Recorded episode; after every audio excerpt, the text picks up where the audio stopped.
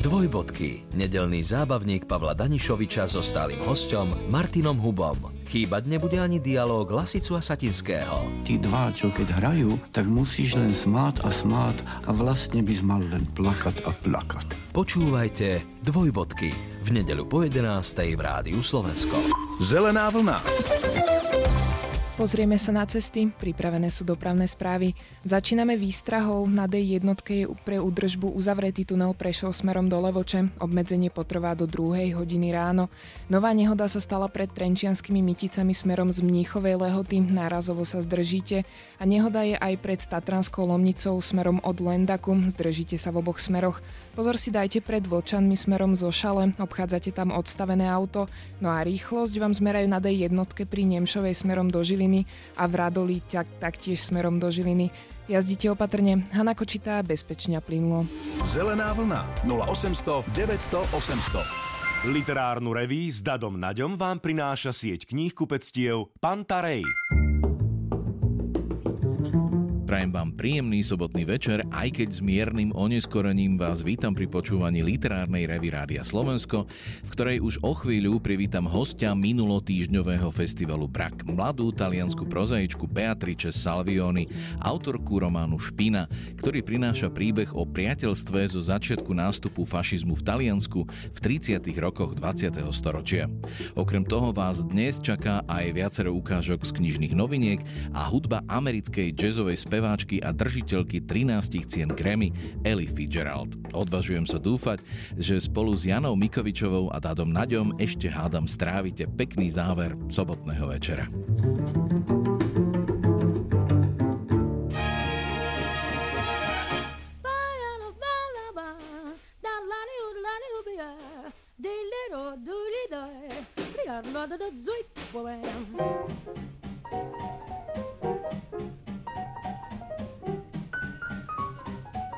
Música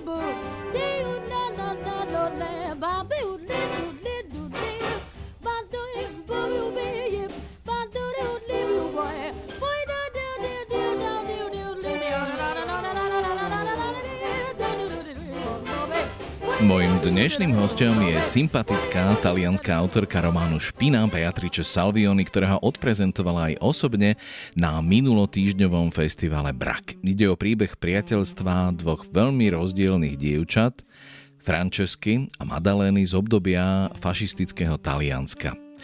Špina je prezývka, ktorou ľudia v meste volajú Madalénu. V taliančine znie Malnáta, čiže zle narodená. Francesca sa od svojej novej priateľky učí, aké je dôležité nemlčať, neposlúchať, nebáť sa a hlavne nedať sa ovplyvniť predsudkami.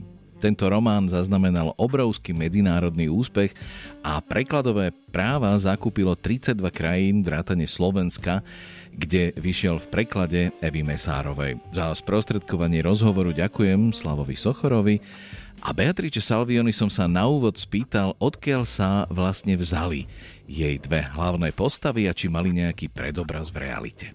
When uh, I look back at the stories I wrote before uh, this one, before Špina, Keď sa pozriem späť na príbehy, ktoré som napísala pred špinou, zistujem, že už v nich sa objavujú tieto dve dievčatá a ich vzťah.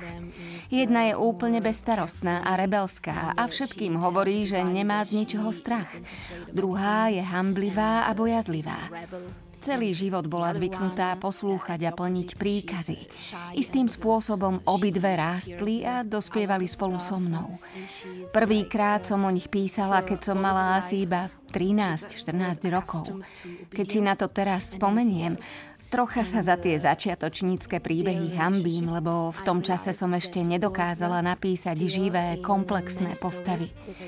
Vtedy boli ako vystrihnuté z príbehov o vampíroch a pirátoch ale ich duša a príbeh ich vzťahu rástol spolu so mnou. A možno preto je taký uveriteľný. Postupne vo mne dozrievali dôvody, prečo jedna druhú tak veľmi potrebovali. V detstve som bola ako Francesca, dobré dievčatko s množstvom strachov a fóbií. Ale vyrástla som z toho. Už sa toľko nebojím a zistila som, že je lepšie postaviť sa na odpor, hoci to bude mať svoje následky. Takže som sa stala mixom Magdalény a Francesky.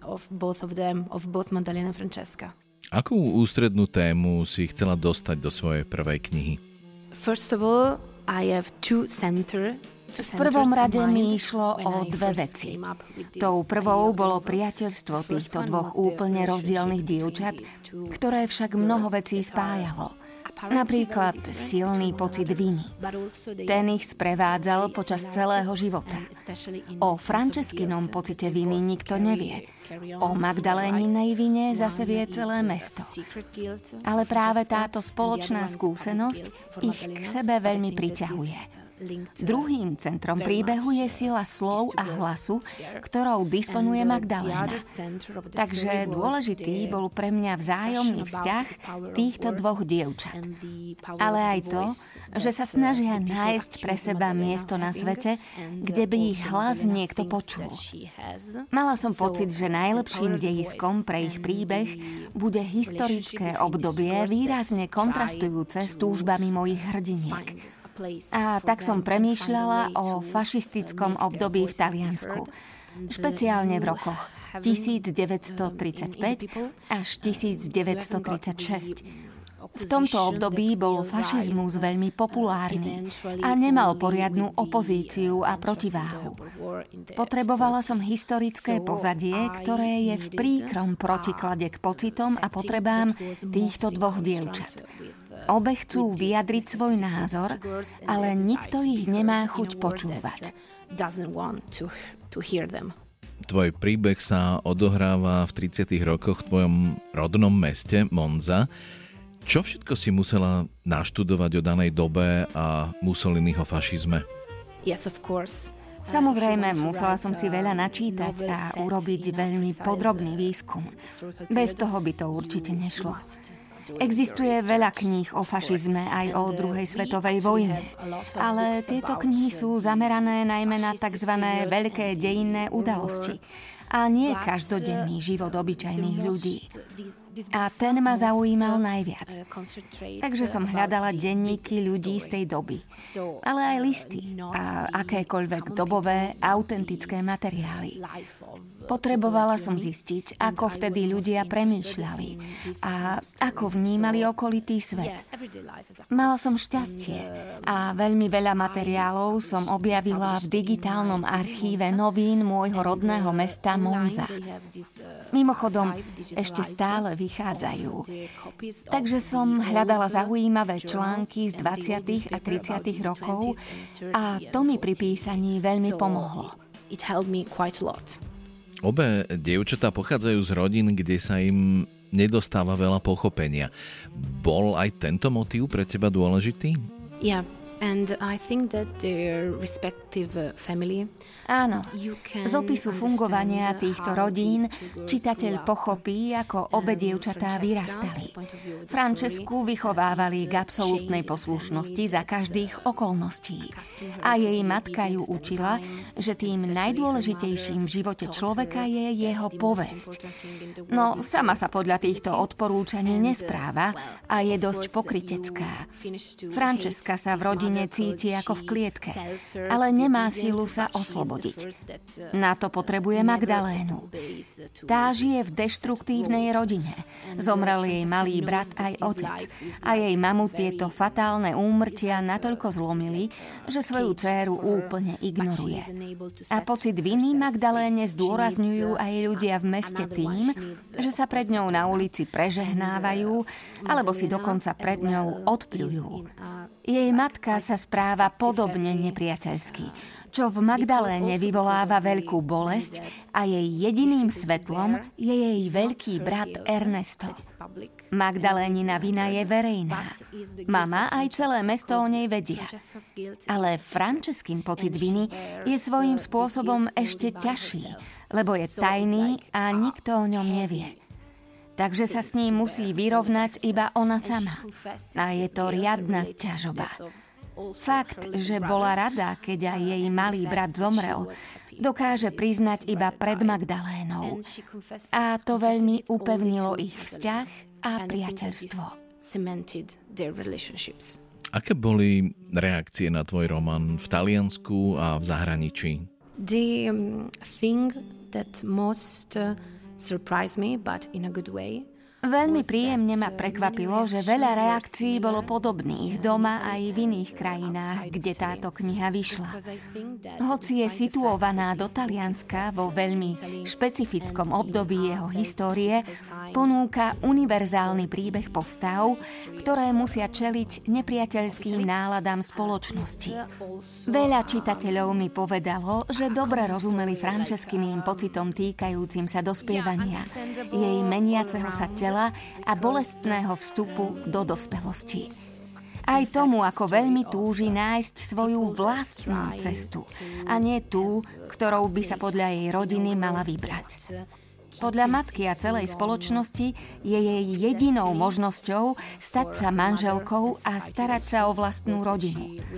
Ale Magdaléna ju naučila, že existuje aj niečo iné a môže počúvať svoje vlastné túžby a predstavy. A tomuto veľmi dobre rozumeli všetci moji čitatelia. Tej túžbe byť sama sebou a vydať sa vlastnou cestou. Yourself and anything else.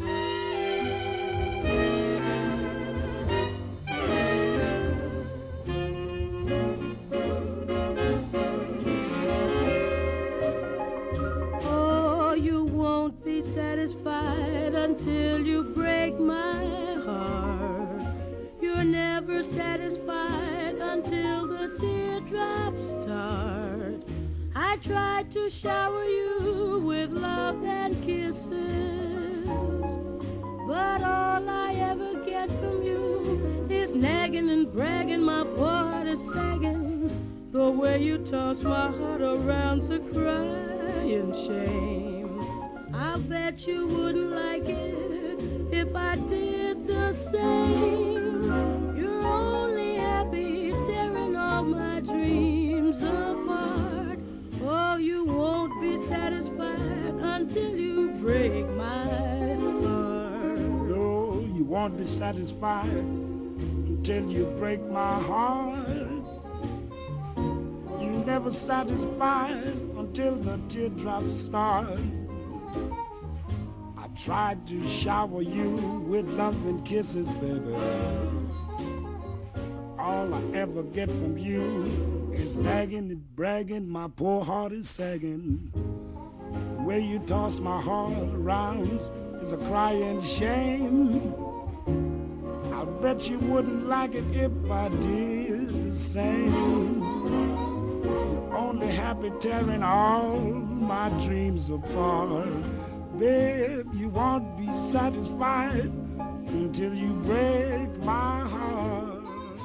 Prvej hodine dnešnej literárnej revy by som vás ešte rád upozornil na ďalší výnimočný román Sesternice argentínskej autorky Aurory Venturini. Odohráva sa v argentínskom meste La Plata v 40. rokoch minulého storočia a odhaľuje svet podivuhodnej rodiny zo strednej triedy centre pozornosti je nevšedná rozprávačka Juna Riglos. Juna je dievča s ľahším mentálnym postihnutím, ktoré chýbajú komunikačné a spoločenské zručnosti. Má však výrazný výtvarný talent, ktorý jej otvára cestu k lepšiemu životu. V úprimnej výpovedi, často bez čiarok a interpunkcie, opisuje život okolo seba. Matku, ktorá zostala sama na céry s telesným aj duševným postihnutím, mužov, ktorí vnikajú na rodinné územie, či obrazy, ktoré jej prinesú uznanie a sebaúctu. Ukážku z románu Sesternice Aurory Venturini vám v preklade Barbory Zigmundovej prečíta Lucia Vráblicová. Betina trpí psychickou chorobou. No tak znela diagnóza psychologičky, ale neviem, či som ju zopakovala správne. Moja sestra mala pokrivenú chrbticu a posediačky vyzerala ako chorobák s krátkými nožičkami a dlhočiznými rukami. Tetka, čo nám chodila štopkať pančušky, tvrdila, že mamu asi v oboch tehotenstvách byli, ale viac, keď čakala Betinu. Spýtala som sa tej psychologičky, fúzatej slečny so zarasteným obočím, čo znamená slovo psychický. Povedala mi, že to súvisí s dušou, ale že to pochopím až keď vyrastiem. Predstavila som si, že duša je ako biela plachta vnútri tela. A keď sa zašpiní, z človeka sa stane idiot. Tak ako Betina. A tak trochu ako ja. Betina brbotala, Vozila sa okolo stola a ja som si začala všímať, že cez dieru medzi operadlom a sedadlom invalidného vozíka jej vytrča akýsi chvostík. Pomyslela som si, že je to určite duša, ktorá z nej pomaly vypadáva. Na ďalší raz som sa opýtala psychologičky, či duša nejako súvisí so životom. A ona, že hej, a dodala, že človek bez duše umrie a dobré duše po smrti idú do neba zle do pekla. Brum, brum, brum, brum, brum, brum, brum. Mrmlala si Betina a ťahala za sebou ufúľanú dušu, ktorá sa mi zdala každým dňom dlhšia. Z čoho som usúdila, že z nej čo skoro celkom vypadne a potom umrie. Nevadilo mi to, lebo sa mi hnúsila. Pri obede som si ju vždy posadila a musela som ju krmiť. Ale na schvál som sa jej netriefala do ústa. Strkala jej lyžičku do oka, do ucha, či do nosa, až nakoniec som zamierila do papule. Ach, ach, ach. No, vzdychalo to špinavé chúďa. A som ju zdrapila za vlasy, obchala som jej hlavu do taniera, aby konečne stíchla. Veď prečo mám pikať za chyby svojich rodičov? Chystala som sa jej pošliapať chvostík duše. Ale odradil ma príbeh o pekle. Pred príjmaním som čítala katechizmus a nezabiješ sa mi vrilo hlboko do pamäti. Ale jeden buch na dnes, druhý zajtra. A chvostík rástol, aj keď si ho nikto nevšímal. A ja áno, a tešila som sa. Betina mala jedenásť a ja dvanásť. Rufina vravela, že sme vo veku, keď sa dievčatá vyvíjajú. Pochopila som to tak, že sa nám čo si zvnútra vyvinie von a prosila som svetu Teresku, aby to neboli knedle.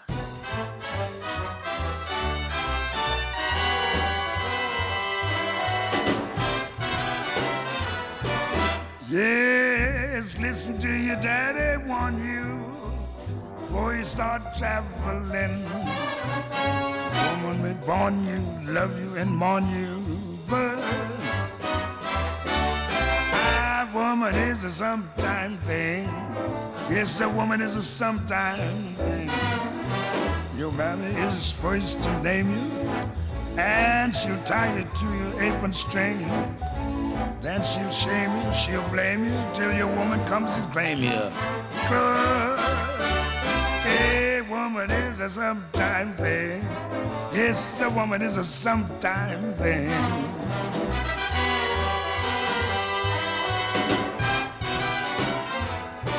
Don't you never let a woman grieve you.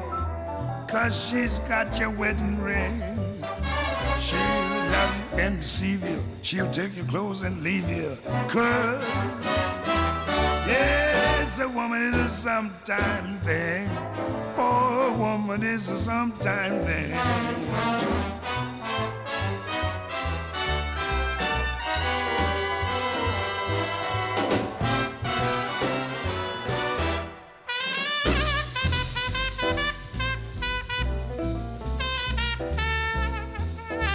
Literárnu reví s Dadom Naďom vám prináša sieť kníh kupectiev Pantarej. Pekný sobotný večer, vítajte pri počúvaní druhej hodiny literárnej revy Rádia Slovensko, v ktorej vás ešte čaká 5 ukážok z knižných noviniek, mailová súťažná úloha zvukového charakteru a hudba prvej dámy amerického jazzu Ellie Fitzgerald. Zatiaľ majú ženy v dnešnej relácii výraznú prevahu. Na úvod talianka Beatrice Salvioni, potom argentínčanka Aurora Venturini a prichádzajú aj tri typy na čítanie od poľskej spisovateľky Anny Cieplak, českej prozaičky Pavly Horákovej a slovenskej autorky Moniky Naďovej. Aké knihy ich teda v poslednom čase zaujali? I'd like to recommend you Leminus Republic, written by Andre Barba. Rada by som odporúčila román Mesto svetla, ktorý napísal španielský autor Andrés Barba. Veľmi ma inšpirovalo, ako pracuje so symbolmi a akými výrazovými prostriedkami vytvoril úplne samostatný svet, v podstate iný vesmír. Román Mesto svetla ma nadchol svojou štruktúrou, jazykom a jasnosťou podania hlavnej myšlienky. Nie je to magický realizmus, ale veľmi ma ovplyvnil spôsob, akým Barba tvorí štruktúru rozprávania. Čítala som ho počas pandémie a zmenilo to môj pohľad premýšľania o literatúre. Já bych doporučila beletristický esej Dunaj od italského autora Claudia Magrise z roku 1986. Řízením osudu jsem měla to štěstí žít ve všech eh, dunajských metropolích, v Bělehradě, v Budapešti, Vídni a teď konečně i v Bratislavě, takže na něj eh, velmi často myslím tady. Je to sice kniha velmi náročná, čtenářsky, ale velmi poučná. Mne sa veľmi páčila Dominika Moravčíková a jej Dom pre jelenia. Vlastne ma tá knižka uchvátila, veľmi sa mi páčila tá atmosféra, myslím si, že to magično tam paradne zafungovalo. Bolo to také slovenské. Toľko tri typy na čítanie od Anny Cieplak, Pavly Horakovej a Moniky Naďovej. No a prichádza konečne prvý muž, konkrétne britský spisovateľ Jeremy Strong, autor viac ako 100 detských kníh a nenáhodou na Wikipédii nájdete ako jednu z prvých zásadných informácií o ňom priznanie, že pred spisovateľskou kariérou pracoval v pekárni, kde pridával džem do šišiek. Kto už by sa s niečím takým nepochválil. V každom prípade Jeremy Strong je mimoriadne plodný a vtipný autor, aj hlavné postavy jeho série o pásovcovi a zajacovi sú veľmi špecifické a majú výrazne odlišné vlastnosti. Pásavec a zajac žijú v domčeku na okraji veľkého lesa, Pásavec je taký mm, zavalitý hundroš, má rád tučné syry, chodí v starom vyťahnom svetri, na ktorom si za každým zapne gombíky a zajac je štíhly športovec so šálom okolo krku, rád chrúme mrkvu a hrá na tube. Zoznámili sa tak, že vonku pršalo, zajac sa prišiel k pásovcovi schovať a už neodišiel. Po knihe Pásavec zajac a sírový sendvič vychádza aj druhé pokračovanie spoločných príbehov Pásavec zajac a veľký hlučný medveď. Pásavca zajaca a ostatné zvieratá v lese tentoraz zaskočí rachot rozliehajúci sa široko ďaleko, ktorý má na svedomí ľadový medveď v kvietkovanej košeli. Presťahoval sa do ich lesa, na čistinke si rozložil bicie a usilovne cvičí. Zvieratka z veľkého lesa si dobrosrdečného medveďa rýchlo obľúbia. Má totiž aj kurz prvej pomoci, takže je pre ňoho jednoduché pomôcť im pri úraze. V následujúcej ukážke sa pozrieme na moju obľúbenú postavu, pásovca, milovníka sírov, ktorý organizuje výstavu svojich obrazov s veľmi špecifickou tematikou. Ukážku z knihy Jeremyho Stronga Pásavec, zajac a veľký hlučný medveď vám v preklade Kateriny Karovečovej prečíta Kamil Mikulčík. Pásavec celý deň maľoval obrazy. Maľovanie patrilo medzi jeho koničky. Obliekol si plášť a vybral sa do ateliéru. Bola to vlastne iba malá komórka v zadnej časti domu. Občas sníval o tom, že sa jedného dňa presláví ako maliar. Alebo možno maliar a znalec syra. Alebo radšej znalec syra a maliar. Nevedel sa rozhodnúť, čo je dôležitejšie. Dnes vytvoril dva nové obrazy. Prvý nazval Syr pohľad zľava, druhý Syr pohľad sprava. Myslím, že namaľujem ešte jeden, povedal zajacovi. A ten bude mať názov Sir pohľad z hora.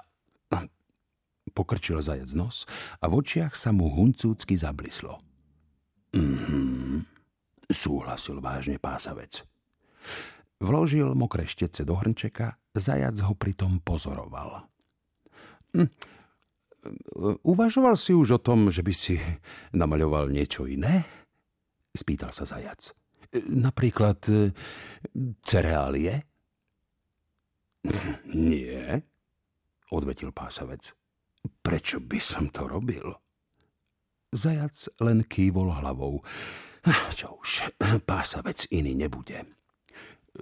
Počuj, pokračoval pásavec. Napadlo mi, že usporiadam výstavu. Akú výstavu? Vyzvedal sa zajac. Výstavu obrazov. Maliari to robievajú. A, a kde tú výstavu usporiadaš? Spýtal sa zvedavo zajac. U nás doma. Zvieratá sa môžu prísť pozrieť.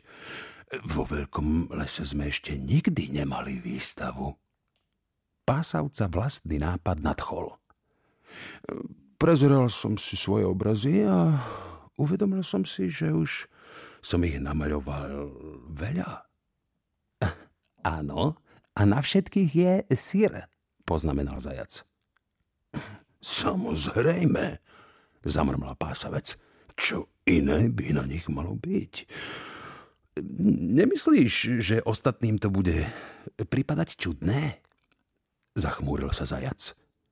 E, chcem tým povedať, že trocha zmeny niekedy nezaškodí.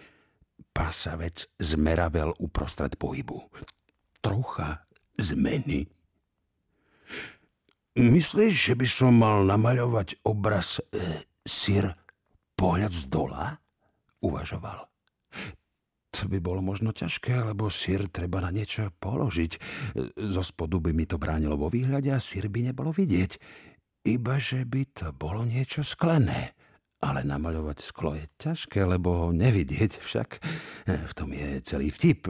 Sklo je priehľadné. Nakoniec by to vyzeralo, že sa sír vznáša vo vzduchu. Zajacové uši sa pomaly skrúcali do nervózneho uzla. Podľa mňa je to hlúposť, nič také som nemal na mysli. Chcel som povedať, prečo si nevyberieš iný námet? Napríklad cereálie, alebo náš domček. Nie, nie, pokrútil pásavec hlavou. Ale mm, e, s tým syrom, čo sa vznáša vo vzduchu, máš pravdu. Ja som predsa nehovoril nič o síre vznášajúcom sa vo vzduchu, namietol zajac. To si povedal ty. A nemýlil som sa. Súhlasil sám so sebou pásavec. Sír vznášajúci sa vo vzduchu. Pásavec sa zaškeril na priateľa. Vzal čisté plátno a položil ho na stojan. Začnem hneď, zajac. Síra pohľad z dola. Bude to čosi úplne iné. Zajac vzdychol a odišiel cvičiť na tube.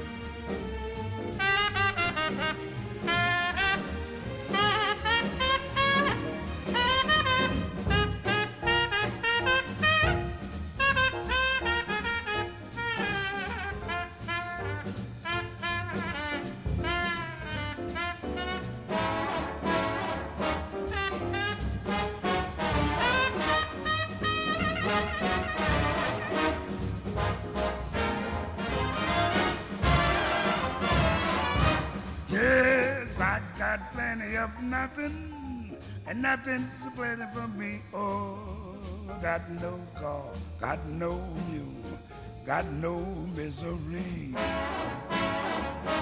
The folks with plenty of nothing got a lock on the door. Oh, afraid somebody's going to rob them while there's out making more. What for? Got no lock on the door, that's no way to be. They can steal the rug from the floor. That's okay with me, cause the things that I prize, like the stars in the skies, all free. Yes, I got plenty of nothing, and nothing's a plenty for me. Oh, got my gal, got my song, got heaven all day long. Budúci piatok vychádza najnovší 36. diel detektívnej série Dominika Dána nazvaný Reminiscencie. Príbeh aj naša ukážka sa začína v roku 1952 a potom sa časovým skokom ocitneme v roku 2008, kedy vedenie polície od detektívov z oddelenia vražd žiada, aby v prípadoch strelby na utekajúcich emigrantov na štátnej hranici s Rakúskom skúmali možnosť obviniť vtedajších členov pohraničnej stráže z trestných činov vraždy. Na Krauzové veľké prekvapenie bolo utekajúcich zo socialistických krajín veľmi veľa. Bohužiaľ aj mŕtvych bolo viac, ako by pripustil zdravý rozum. Na skúšku, či je vôbec možné po takom dlhom čase niečo vyšetriť, si jeden prípad vybrali a pustili sa do pátrania. Vražda piatich emigrantov, vrátane dvoch detí na ostatných drôtoch v blízkosti Petržalky z roku 1952. Ukážku z novinky Dominika Dána, nazvanej Reminiscencie, vám prečíta Alfred Svan.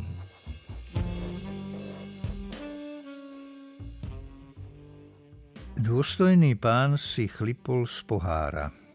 Hostiteľ chcel vyzerať úslužne, siahol po čbáne. Dôstojný pán ho zastavil natiahnutou rukou. Franci, je výborné, ale pohárik stačí. Rakúske, dolnozemské. Nepochybujem. Viem, že u teba nájdem iba kvalitu. Keď sme pri tom hľadaní... Dôstojný pán váhal. Nechcel mentorovať, najmä nie pred ním. Nevedel, ako pokračovať, bezradne sa poobzeral po kuchyni. Stará kuchyňa. Bol v nej už nespočetne krát ešte keď žil Franciho otec a Franci nebol na svete.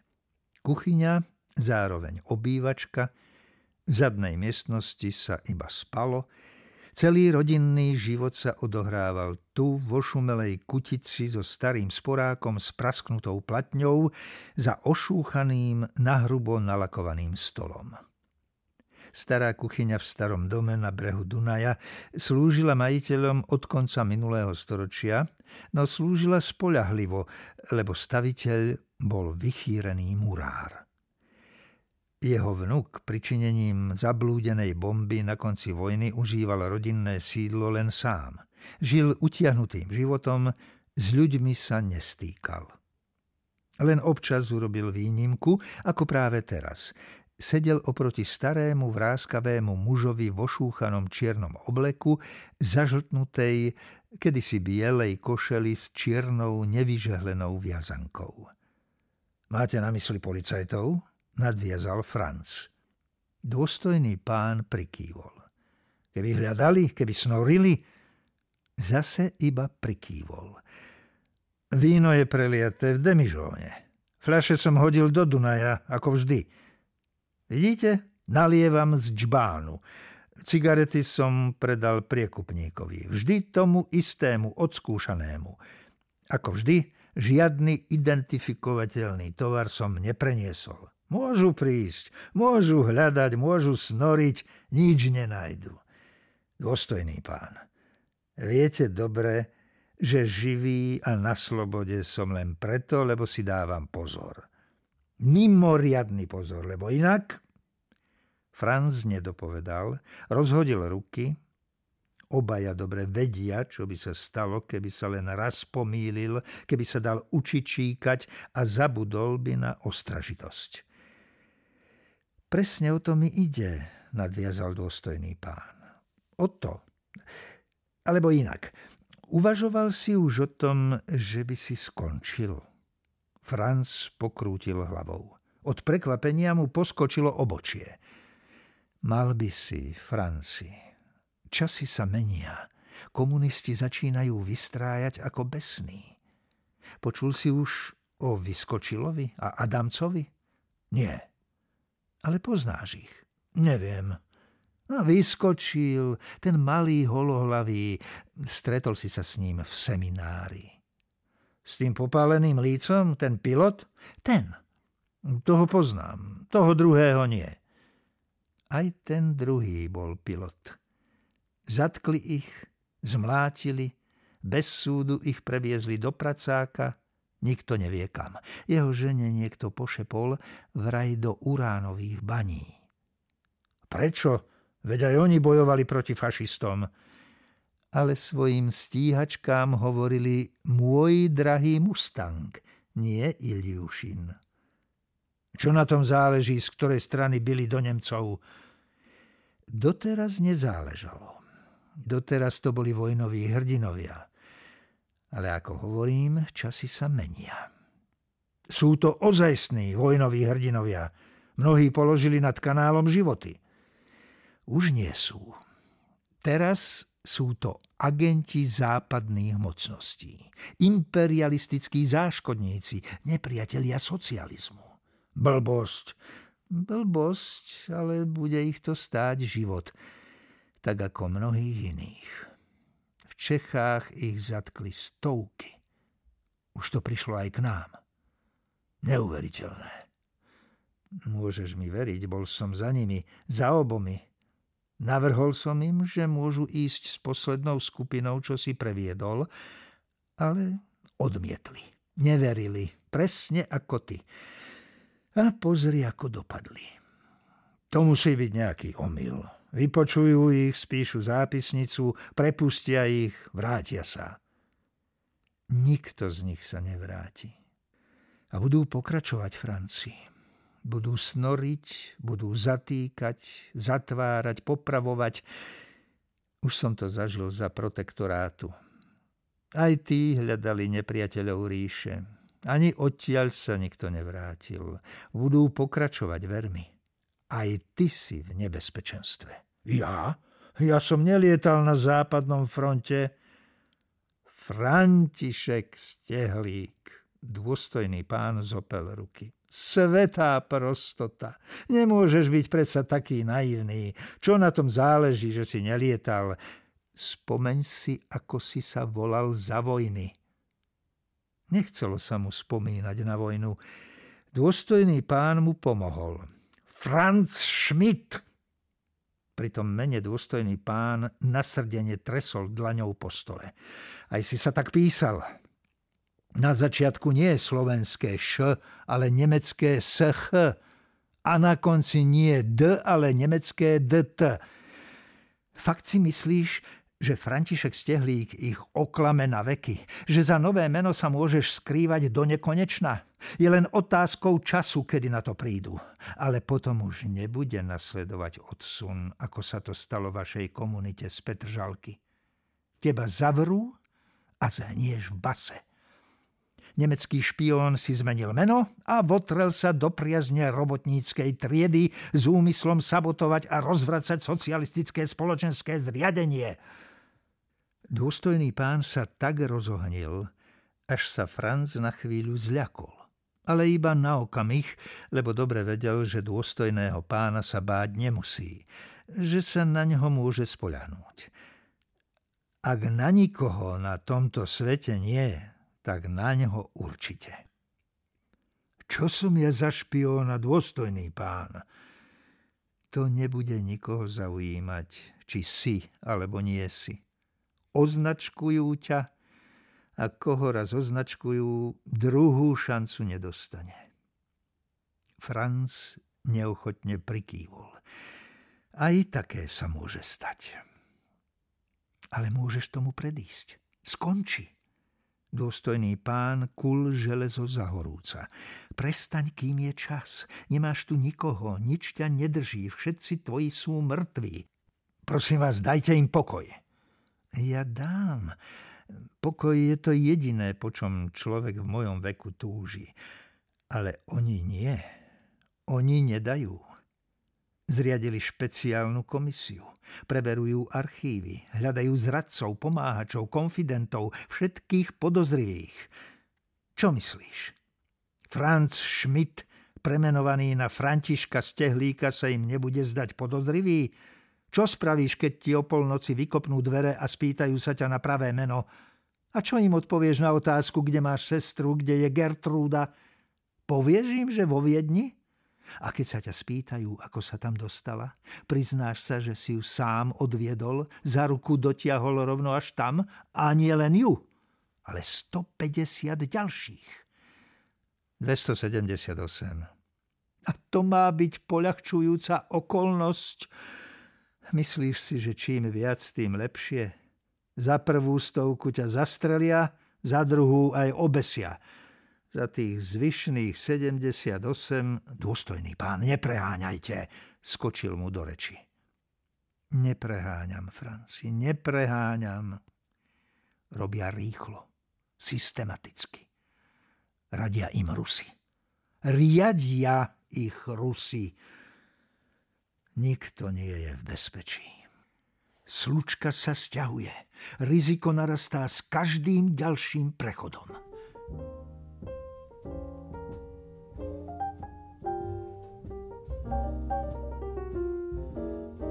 The way you wear your hat,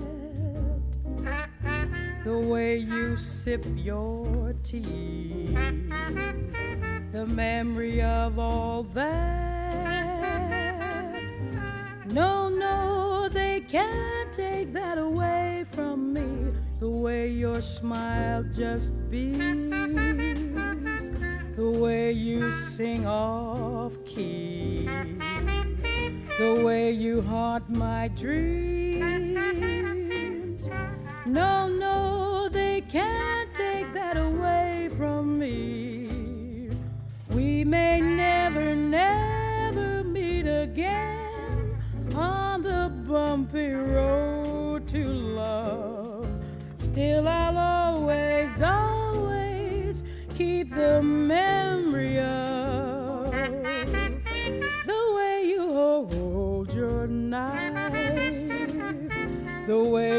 danced till three, the way you've changed my life. No, no, they can't take that away from me. No, they can't take that away from me. The way you wear your hat the way you sip your tea,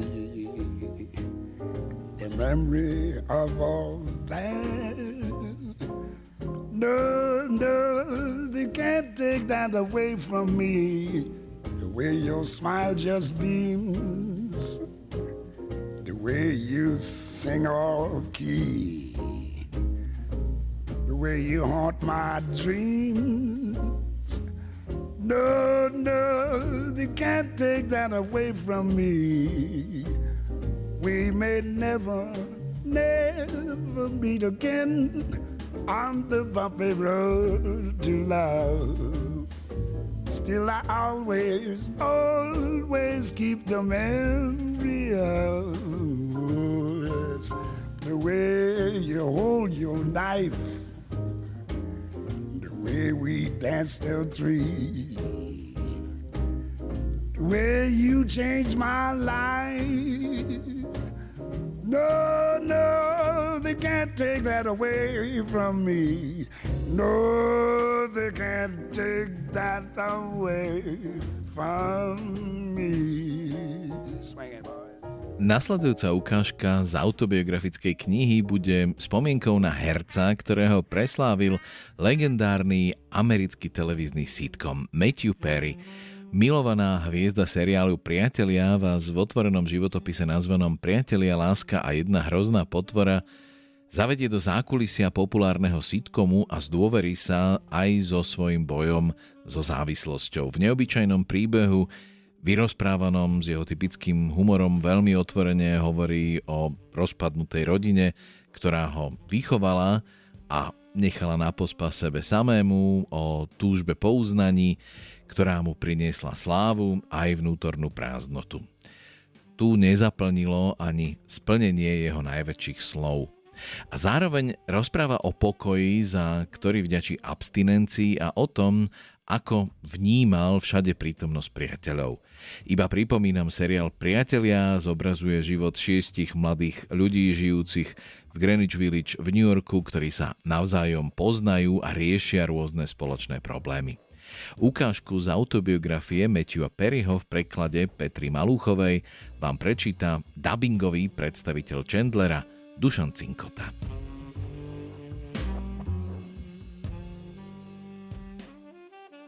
Prvá séria Priateľov bola trhák a ja som v podstate vplával do druhej série. Bol som u Lettermana a mal som ísť k Lenovi. Dostali sme sa na titulnú stranu časopisov People a Rolling Stone, čo nebola maličkosť. A začali prichádzať filmové ponuky. Prečo nie? Dostal som čokoľvek, čo som chcel. Milión dolárová filmová ponuka sem, milión dolárová ponuka tam. Nebol som síce Julia Robertsová, ale tá je len jedna. Potom sa stalo niečo, čo sa stáva len slávnym osobnostiam. Prišla za mnou Marta Kaufmanová a požiadala ma, aby som poslal Julie Robertsovej kvety. Myslíš tej Julie Robertsovej? Najväčšej hviezde na svete? Jasné, fajn, ale prečo? Nechápal som. Vysvetlo, že Julie ponúkli úlohu v druhej sérii v epizóde o stretnutí po rokoch, ale príjme ju len pod podmienkou, že bude hrať so mnou. Zopakujem, príjme úlohu v seriáli pod podmienkou, že bude hrať so mnou. Mal som šťastný rok, alebo čo? No najprv som ju musel namotať. Dlho som si lámal hlavu nad tým, čo napísať na kartičku. Chcel som, aby to vyznelo profesionálne, akože hviezda píše hviezde. No už hviezda o veľa väčšej hviezde. Chcel som však, aby to znelo aj trošku laškovne, nadviazať na to, čo povedala. Dodnes som na seba hrdý. Poslal som jej tri tucty červených ruží s odkazom len jedna vec je vzrušujúcejšia ako vyhliadka, že budeš účinkovať v seriáli. A to je, že konečne mám zámienku poslať ti kvety. Dobre, nie? V tú noc som sa síce bál zaspať, no hrialo ma pri srdci, ako som vedel vytasiť šarm, keď bolo treba. Tu sa však moja úloha zďaleka nekončila. Odpovedala, že rolu príjme ak jej zrozumiteľne objasním kvantovú fyziku. Fíha, komunikujem so ženou, kvôli ktorej vy našli rúž a teraz sa mám vrhnúť na knihy. Nasledujúci deň som jej poslal vedecký článok o časticovo-vlnovom dualizme, princípe neurčitosti, kvantovej previazanosti, ale niečo z toho bolo metaforické. O mnoho rokov scenáristka seriálu Alexa Jungeová uviedla pre Hollywood Reporter, že Julia sa zaujímala o Matthewa opatrne, lebo je veľmi šarmantný. Flirtoval s ňou cez faxy. Kládla mu otázky ako prečo by som mala ísť s tebou na rande a scenáristi mu pomáhali s odpovediami. Poradil by si aj bez nás, no boli sme s Matthewom tým, chceli sme, aby mu to vyšlo. To je bez debaty. Nakoniec bolo naše úsilie korunované úspechom.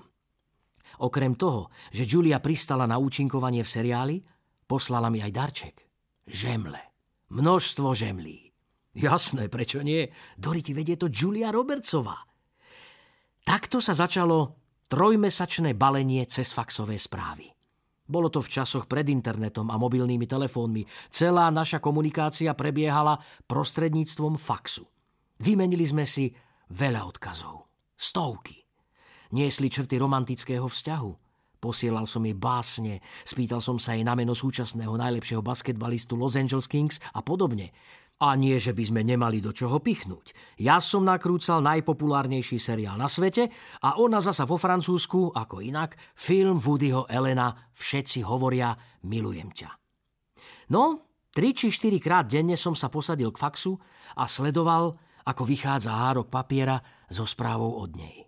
Bol som taký nedočkavý, že neraz, keď som na party flirtoval s peknou babou, rozlúčil som sa s ňou, len aby som utekal domov pozrieť, či mi neprišiel fax. V deviatich prípadoch z desiatich prišiel. Julíne správy boli veľmi dôvtipné. Spôsob, ako spájala vety, jej názory, štýl, akým formulovala svoje jedinečné myšlienky, to všetko ma dostalo. Neraz som si jej správy prečítal 3, 4, ba niekedy aj 5 krát. Pričom som sa nad hárkom usmieval ako nejaký debil. Ako keby Julia prišla na svet preto, aby ľudí rozosmievala. A v tejto chvíli vyslovene mňa. Ceril som sa ako 15-ročný chalan na prvom rande. A to sme sa dosiaľ nerozprávali osobne ani sa nestretli.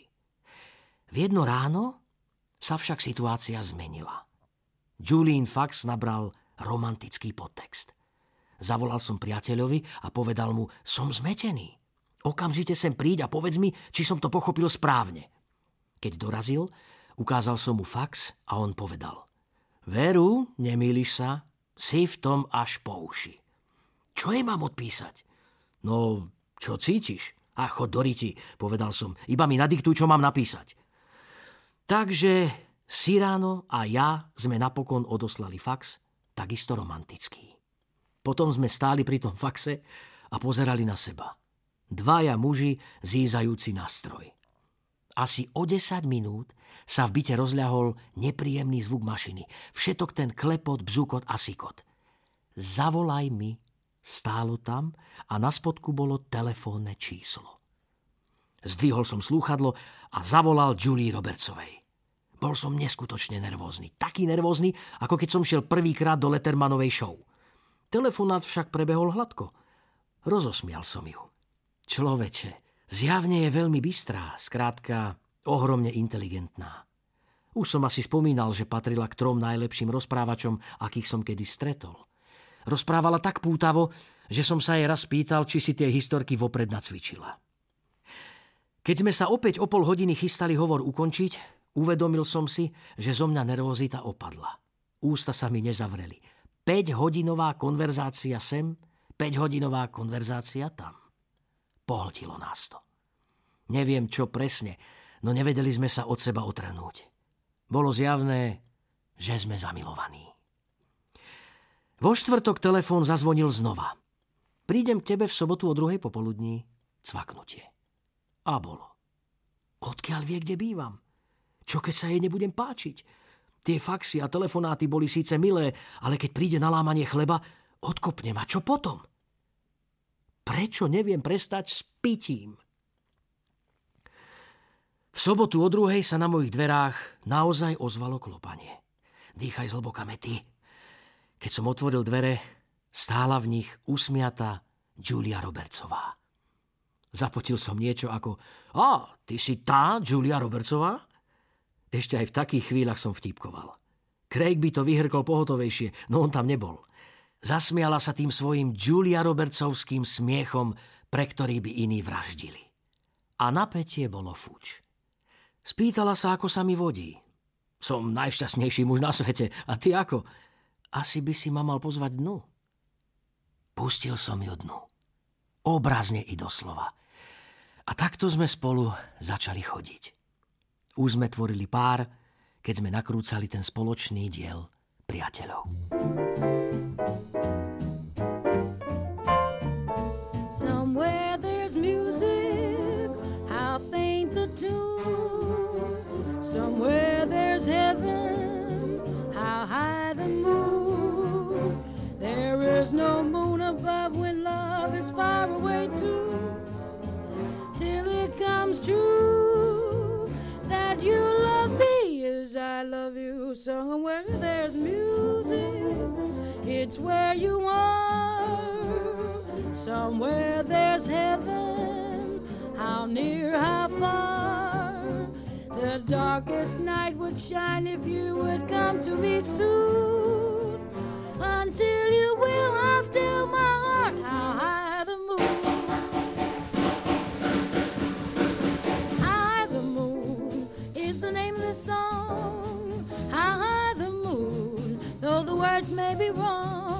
we're singing it because you asked for it, so we're swinging it.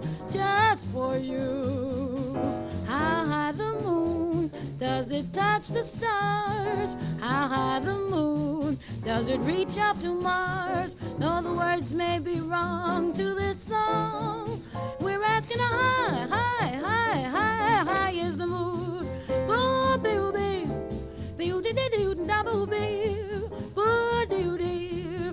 do do do do do Oh, do down, down, down, the boo bee, bee, dee doo la doo bee, bo bo bee, ba ba bee, oh, bee da ba bee, bee un le de dee da ba bo bee, dee dee doo dee dee doo doo doo doo doo ba, bee bee un da ba u ba un dee bee u ba ba ba un ba bee ah, bee bee un ba bee bee u bee ba bee, oh doo le de doo da, bee un ba un bee un ba un bee un bee un bee un ba un bee, boo dee dee dee bee ah ba, bee bee u dee ba bee bee booby, doo doo doo da da dee, oo doo doo doo doo da do dee, bee bee oo ba bee oo da bo bee, bee bee oo da do dee, a doo doo doo doo doo doo doo doo doo doo doo doo doo doo doo doo doo oo ba ba ya, bee bee oo bee bee bee bee ba, bee doo bee ba bee bee booby, doo doo doo da da dee do do do do do da do do be be u ba be u da bu be be do da do do do do do do da u ba u ba u ba u be u ba bu be be be u e e a u a e e a u a e be u da be u do do do ya ba be u ba u ba u de de ba be de de de de de de be de de boy a do do do do do do do do ba ba ba be do be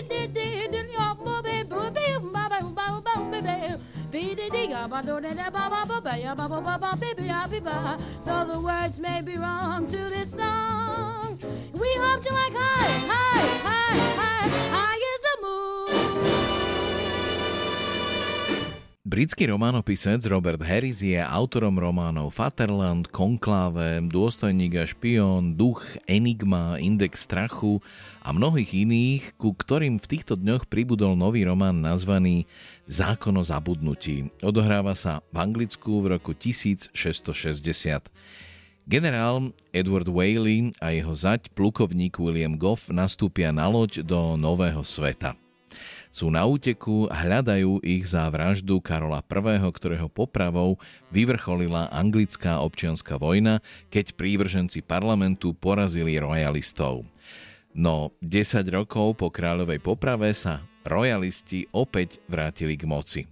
Podľa zákona o zabudnutí uznali vinných z vlasti zrady 59 mužov, ktorí podpísali rozsudok smrti nad kráľom a zúčastnili sa na poprave. Niektorí, vrátane Olivera Cromwella, sú už mŕtvi, iných zajali, obesili a rozštvrtili, niektorých uväznili na doživotie. Dvom sa však podarilo ujsť do Ameriky. Ukážku z románu Roberta Harrisa Zákon o zabudnutí vám v preklade Ota Havrilu prečíta Kamil Mikulčík.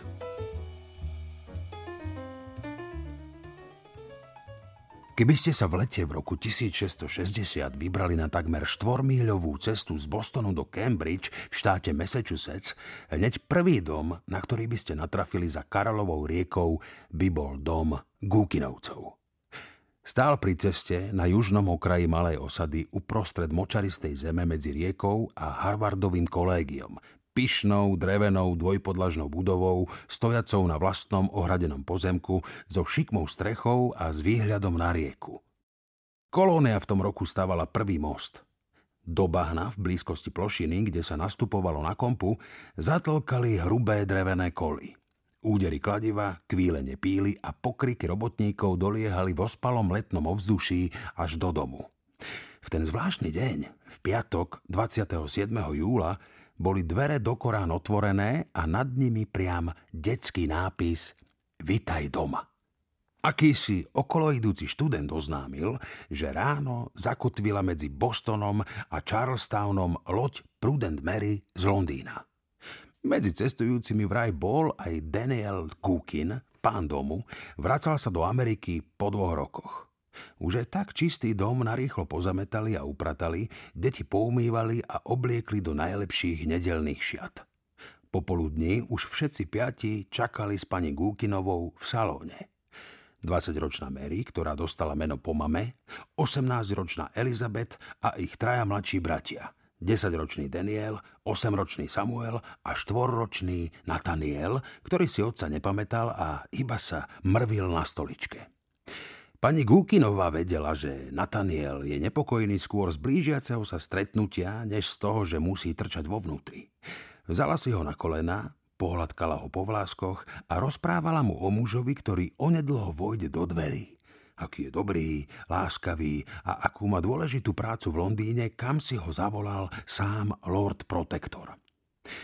Má ťa rád, Nathaniel, a Boh ťa privedie k tomu, aby si ľúbil aj ty. E, čo je ten Lord Protect? E, protektor, dieťa moje. Bol to vládca Anglicka a Ameriky. Niečo ako kráľ? Áno, ako kráľ. Len lepší, lebo ho vybral parlament. No protektor je už mŕtvy. Preto sa tvoj ocko vracia domov. Nad vyvalil očká. Ak je protektor mŕtvý, kto nás ochráni? Na túto otázku nevedeli odpovedať ani najbystrejšie hlavy v Anglicku a pani Gúkinová horúčkovito hľadala odpoveď. Obrátila sa na dceru. Mary, vyjdi prosím ťa na povalu a pozri sa, či už nejde ocko, dobre? Mary vybehla na poschodie, po chvíli sa vrátila a oznámila, že kompa je priviazaná na opačnom brehu a na ceste nikoho nevidieť. Od tej chvíle deti striedavo chodili každú štvrť hodinu na povalu, pozreli sa von a vracali sa s rovnakou odpoveďou. V mysli pani Gúkinovej začalo klíčiť strašné podozrenie, že jej manžel vôbec nepríde, že loď nepriplávala alebo že niekde zakotvila, no on nie je na palube. Možno z Londýna vôbec nevyplával, alebo sa počas plavby stalo nejaké nešťastie. Keď pred 20 rokmi vyplávali z Anglicka, Dvakrát boli svetkom, ako zakrúcajú mŕtve telo do rubáša a po krátkej modlitbe ho spúšťajú po lodnej lávke do mora. Chlapci, choďte von a čakajte tam na ocka. Nad jej zliezol z kolien a všetci traja trieleli k dverám ako mačky vypustené z vreca. A nezašpinte si šaty! O chvíľu Daniel skríkol. Niekto ide! Náhlivo vykročili z domu a cez bránu vyšli na hlboko zbrázdenú polnú cestu. Pani Gúkinová prižmúrenými očami hľadela smerom k rieke. Od manželovho odchodu sa jej zhoršil zrak. Rozoznala len tmavý tvar kompy, pomaly sa posúvala po jasnej stuhe rieky ako vodný hmyz. Je to voz! kričali chlapci. Voz! Sedí na ňom ocko! Rozbehli sa po ceste, nad zo všetkých síl prepletal krátkými nôžkami, aby stačil za bratmi. Je to naozaj on? spýtala sa pani Gúkinová bezradne hľadiac do diaľky. Je to on, prisvedčila Elizabet. E, pozri, kýva nám. Ah, ah, chvála Bohu. Klesla na kolená. Chvála Bohu. Áno, je to on, zopakovala Mary a zaclonila si oči. Potom zarazene dodala. No, sedia pri ňom dvaja muži.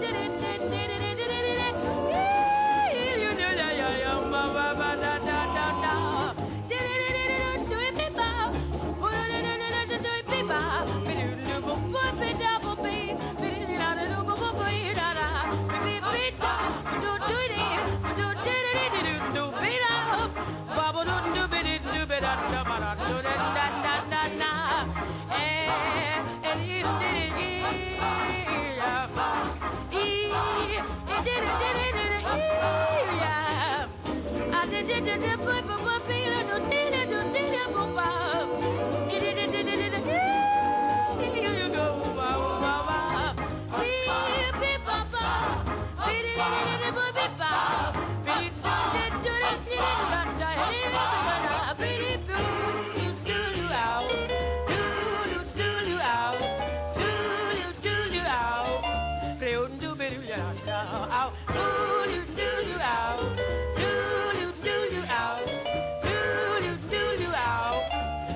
No, no, no. This is the name.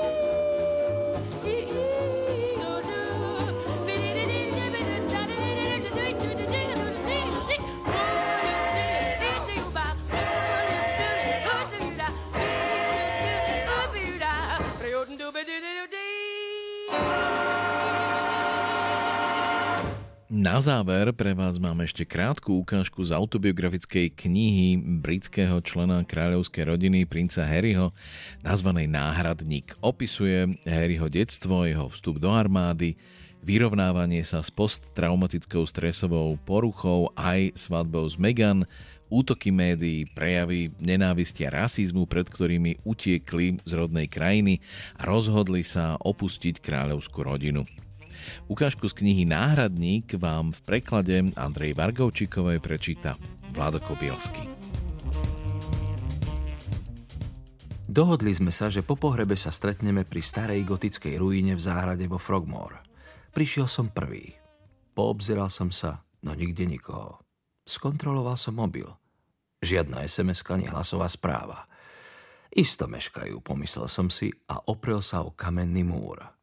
Odložil som mobil a hovoril si len pokojne.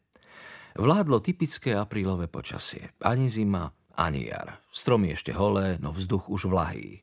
Sivá obloha, prvé listy tulipánov. Indigovo-modré jazero sa v jemnom opare ligotalo. Aké je to tu nádherné, napadlo mi. A zároveň smutné. Toto mal byť môj domov. No stala sa z toho iba dočasná epizóda. Keď sme v januári v roku 2020 odtiaľto s manželkou zutekali, aby sme si zachovali zdravý rozum a nemuseli sa báť o svoju bezpečnosť, netušil som kedy a či sa sem vôbec vrátim. Dnes, po 15 mesiacoch, som sa tu ocitol znova. Len pár hodín po tom, čo som si po zobudení našiel 32 neprijatých hovorov. Nasledoval krátky rozhovor so Starkou, pri ktorom sa mi rozbúšilo srdce. Harry. Starky zomrel. Zdvihol sa chladný vietor. Prihrbil som sa a pošúchal si ruky. Záraz som oľutoval, že som si obliekol tenkú košelu. Kiež by som si radšej nechal oblek, ktorý som mal na pohrebe. Kiež by mi napadlo vziať si kabát.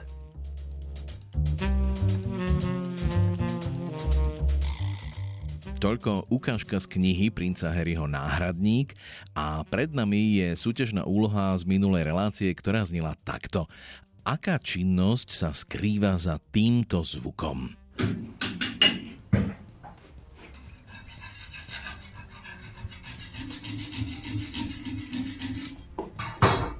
No, Heslo v zvukovom archíve, odkiaľ som túto ukážku vzal, bolo zadefinované dvoma slovami, ale nebolo nejako bližšie špecifikované, preto ma naozaj potešilo, čo všetko ste z tohto súboru zvukov dokázali vydedukovať.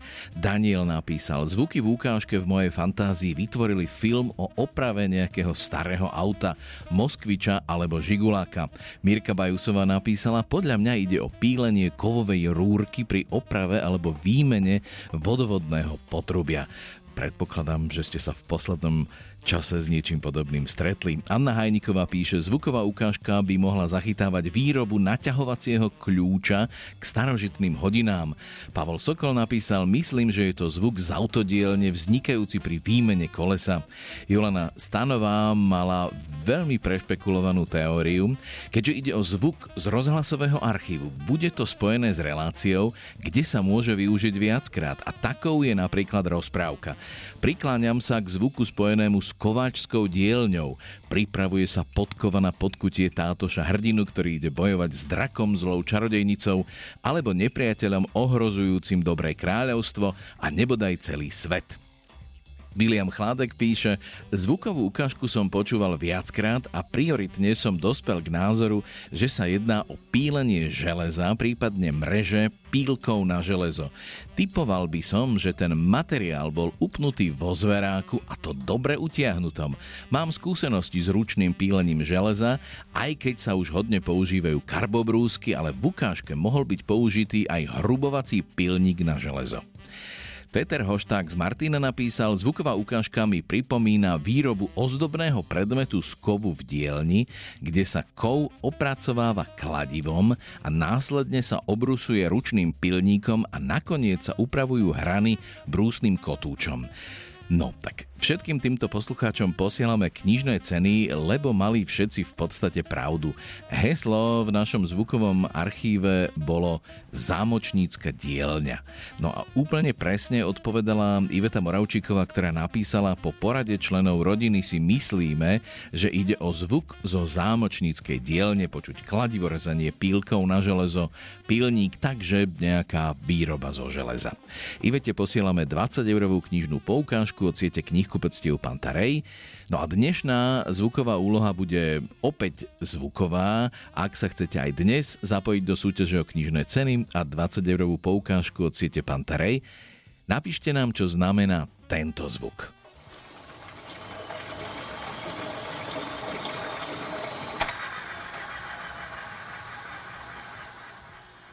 Myslím si, že to nebude príliš ťažké. Svoje odpovede nám môžete posielať do konca budúceho týždňa na adresu literárna revy zavináč rozhlas.sk a hráte o knižné ceny a 20 eurovú poukážku od siete knihkupectiev Pantarej. A to je z dnešnej júnovej literárnej revy všetko. Na stretnutie o dva týždne sa tešia Jana Mikovičová a Dadonať.